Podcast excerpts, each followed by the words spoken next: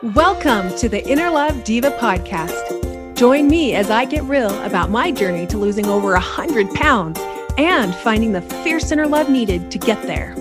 I'm certified life coach Amber Winn, and I'll share what's empowered me to level up in my relationships, self confidence, and finally lose weight for the last time. Are you ready? Let's go. Hey there, gang. Today I want to talk to you about emotions. But first, I want to thank Boyd, who reached out personally and told me how much listening is changing his life.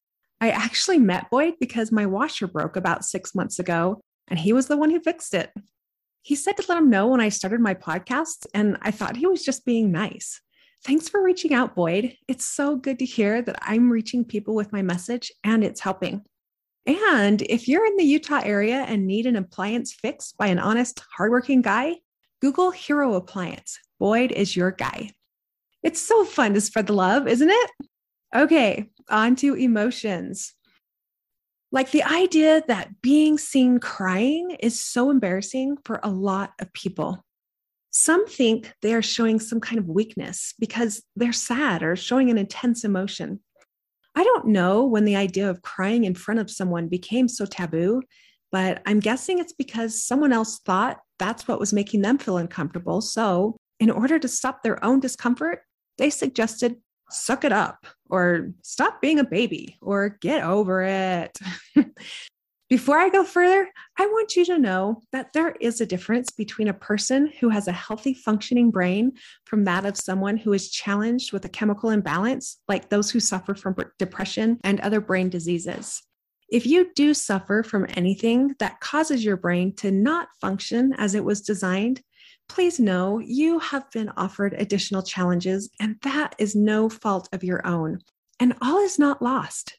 I feel comfortable saying this because I suffer from depression. And through trial and error and the guidance from a therapist, have determined that I need to take medication to help balance my brain hormones. And I learned to recognize when my depression was coming on so I could take steps to not sink so deep.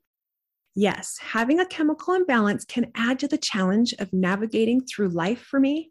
However, life coaching has taught me more about mind wellness and has given me additional tools to help me level up and create a more fulfilling life. Understanding how emotions play a part in creating the life we want is so powerful. When we truly understand them and their purpose, we open ourselves up to a deeper, richer life. Emotions are the driving force that can get us to do everything or keep us frozen from doing anything. Think about all the greatest moments in your life. An emotion was present in all of them. Think of the hardest moments in your life an emotion was there too. Even the smallest moments, you can find an emotion. This is good to realize because all of our actions and inactions happen because of something we are feeling. The reason it's this way started with our basic need for survival. We needed a desire to survive, and desire is a feeling. We needed to have the desire to eat and drink so we won't starve or get dehydrated. We had a desire to stay warm, so we'd seek shelter. We needed the emotion desire to survive, so we didn't waste away. What I find so interesting is when studying the brain, scientists were able to block neural pathways for certain emotions, and it literally stopped people's motivation to survive. Our feelings cause us to survive. So, our emotions are important and powerful because they are the fuel that drives us to do everything we do, and they can keep us stuck doing nothing. What exactly is a feeling, an emotion? It's an experience that we have in our bodies based on the thoughts we have. Our brain starts with a thought, which causes neurons to fire, that then produces a chemical like endorphins or serotonin somewhere in the body, and it usually manifests as a vibration. Some of the vibrations can feel like a knot in our stomach, tightening in the chest, or warmth all over the body. How we feel emotions is different for everyone. If you've been listening to my podcast, I recently talked about our thoughts and how they ultimately create our results. What you may not remember is that our emotions are what's being caused by what we're thinking, not by what someone else is doing. I know most people confuse that what they see happening around them and think that's why they feel the way they do. It's how we think as a society overall. I used to think the same way too. We think she hurt my feelings. He made me mad, and that's stressing me out. We've talked this way for so long that it's hard to wrap our minds around the fact that no one can hurt our feelings, make us mad, and nothing can stress us out. No one except ourselves with our own thinking. Here's what I found interesting. When we think someone hurts our feelings, it's possible that it's because we believe at least 2% of what they're saying might be true. If someone were to say, Hey, Amber, you have blue eyes, I think they don't know what they're talking about because I know for a fact that I have green eyes. However, if someone were to say, Hey, Amber, you're fat, well, that's more open to my interpretation of it. And if even 2% of me questioned or cared if that were true, then I might start thinking, Am I fat? Is there something wrong with being fat? Does that mean that there's something wrong with me? There must be something wrong with me. Thinking that hurts me. But if someone said, Hey, Amber, you're fat, and either I knew I wasn't fat or that I didn't care that I was fat, it wouldn't bother me. I think more like, okay, and no pain. Same with he's stressing me out or that's stressing me out.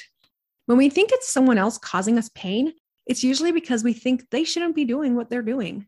That could come from the way we were raised or by what society says is okay or not okay to do. If it's a project that we're working on, it's not the project, I promise. It's what we're thinking about the project. Like my yard, that was a huge project. And there were challenges in landscaping and plants dying and the dirt being depleted of nutrients. I was feeling defeated because I was thinking, this will never end. The plants aren't supposed to be dying. I did everything right. Why did I design something so hard? Another person could be saying, Hey, I love a challenge. I'm excited to learn more. Those are not defeating thoughts. It's easy to think that people behave the way they do because of their surroundings and their upbringing. And while external stimulus can definitely play a role in how we view the world, it's not what ultimately causes us to make the choices that we do. If this were true, then every person born into poverty, abuse, or oppression would have the same outcomes in life, and every person born into wealth and privilege would have the same outcomes in life. But most of us have seen people rise out of oppression and poverty. And we've seen wealthy, privileged people end up broke and alone. We've also seen poor, oppressed people stay poor and oppressed. And we've seen wealthy, privileged people make a big difference in the world. We all may start out at different circumstances in our lives with different advantages or disadvantages, but we each have the power to change the trajectory of where we end up. How we live our lives is what will ultimately determine our results. What can determine how we live our lives? Stick with me here. Understanding it can really empower you. It's our thinking that's causing how we feel. And the fuel for all the actions in our lives come from how we feel. So, how we feel can determine how we live our lives. For example, Rosa Parks and Malala Yousafzai. I'm guessing the feeling that both women felt was injustice or something like that. Feeling this caused them to act on what they believed. Rosa for Black injustice, and Malala for the injustice of Pakistani women and education. They used their inner fire and conviction to make choices that would eventually show up in our accounts of amazing people in history. That inner fire came from their belief. That belief, those thoughts, created a feeling, which then they acted on. I'm going to guess the injustice that they felt came from a thought something like, This isn't right. I don't know exactly what they were thinking on the day they decided to defy their situation, but whatever it was, it started a movement for change in both cases. Society overall has made it a habit to blame others or situations for the way we feel. But what we don't realize is when we attribute our feelings to something outside of us, we are giving up all of our power to how we want our life experience to be. We are essentially saying, I need this to happen so I can feel better. So we end up waiting and waiting and may never get to feel the way we want because we can't control other people or circumstances outside of us. Part of my job is to show you where you're unintentionally giving up your power to feel differently and help you gain it back. Feelings are the reason why we do or don't do anything. Everything we do or don't do in life is because of how we think it'll make us feel. Think about the thing you want most in your life right now. Maybe a certain career, to make a certain amount of money, to have your body look a certain way, to be in a loving relationship. Or maybe it's just to get that darn project over with. You want this because of the feeling you think you will have when you get it. When I have this career, I'll be happy. When I make this much money, life will be easier. When my body looks this way, I'll feel accepted. When I find someone who loves me, I'll feel complete. As soon as I finish this project, I'll be less stressed. The problem is, if you're always chasing a feeling, then you'll never be able to be in the present moment and you'll lose what today has to offer you. It'll always be one more thing. You'll always be one more event away, and then you'll be happy or fulfilled or less stressed or something else positive and feel goody. The chasing never ends, and the destinations you reach are always fleeting. What I've seen happen is people condition themselves to think that they can't have the feeling they want until they've reached that goal because they think if they feel it now, they won't be motivated to get it. This situation comes up with myself and my clients who want to lose weight. It's easy to think if I feel happy now, then I'll never be motivated to lose weight. But when I'm chasing happiness, I get in a hurry because I want to feel happier now. And when I'm in a hurry, I end up feeling anxious, impatient, or desperate, and my brain goes into scarcity mode. And because it's so uncomfortable, I can't reach my goal fast enough. This makes the process to reaching my goal miserable. The good news is you don't have to wait to feel the way you want.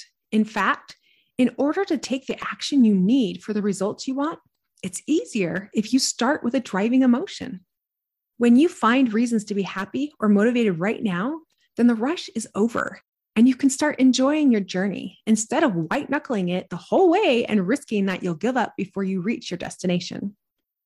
However, even when we know that our thoughts create how we feel, it can take time for our brains to get on board. For example, I'm still working on fully accepting myself for who I am right where I am.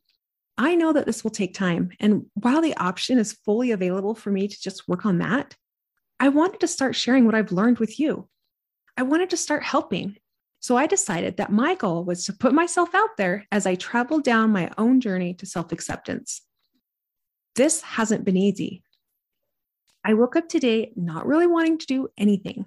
My mind was wanting to just stay in its cocoon of safety and not take a chance, not put myself out there. For me, I knew I had to make a choice. I can stay safe and hidden or put myself out there and risk failure. So, how do you start with a motivating feeling if your thoughts aren't allowing you to even get there? Start with knowing the result you want. It doesn't have to be a big result either. Today, for me, it was to record my podcast, even if it's messy and doesn't make sense. Then determine what steps you need to take to get you to feeling how you want to feel. This is how my morning went. Step one, get dressed. Step two, Sweep the floor as I do thought work to see if I can figure out why I'm feeling this way. Oh, interesting. I'm still thinking that if I fail, that'll mean I'm not good enough. My adult brain knows this isn't true, but my toddler brain is having another tantrum and my adult brain wasn't conscious yet. I'm starting to feel a little better. Step three, go sit at my desk. Step four, turn on the microphone, and so on. Sometimes it just takes a little movement to start the ball rolling in the right direction. Sometimes the downhill comes fast, and sometimes it's an uphill battle to the finish line. Some mornings, it's the same with exercising. I wake up and I think, I'd rather sleep. But I've done it enough that I know all I need to do is start. Even if it's just doing the moves halfway, I'm still doing it. It usually doesn't take long for my heart to start pumping, the endorphins kick in, and I start feeling better. And so I step it up from halfway to full throttle. Full transparency, some days it's halfway the whole way, and I'm watching the time the whole time, but I still feel better when I'm done. Sometimes feeling the way you want can be as easy as deciding how you want to feel. I had a recent session where someone was stuck in pain because they thought their special day was ruined because of one incident that lasted maybe a total of 30 seconds and caused by someone she didn't even know. I told her that her experience of that day was painful because she was choosing to focus on that one incident. It wasn't the guy or what he did that was causing her pain, it was her thinking and that he shouldn't have done what he did. I guaranteed her that he probably hasn't even given the situation a second thought since then. So the only person suffering was her. It was totally within her power to change the narrative of the story. She could decide to accept that whoever he is, I bet if he'd known what was happening, he might even agree he wasn't being his best self in that moment. And even if he didn't care and would do it again, she was still the one in pain, not him. He's a messy human and she's a messy human, and that's okay. She had the power to let her painful thoughts go and cherish the memories from the rest of the day. You get to choose your life experience. You may not get to choose what life hands you, but the experience you have is completely in your power. Remember, the goal isn't to feel good all of the time, but to live a rich, full life. When you live in complete awareness of what you're creating for yourself, you realize you are in more control of your life than you think. You get to decide how you want to show up. You get to decide the experience you want to have. And you, and only you, are the one capable of making it happen for you. Just a quick reminder if you haven't yet, I'd love it if you'd rate my podcast. It'll help others find me and let me know that what I'm saying is helping you. Until next week, have a brilliant day. Bye. If you're looking for a life coach, I'd love to be yours. If you want to lose weight, better your relationships, or need help with crafting your confidence, I've got you. Go to myinnerlove.com and sign up for a free mini session today.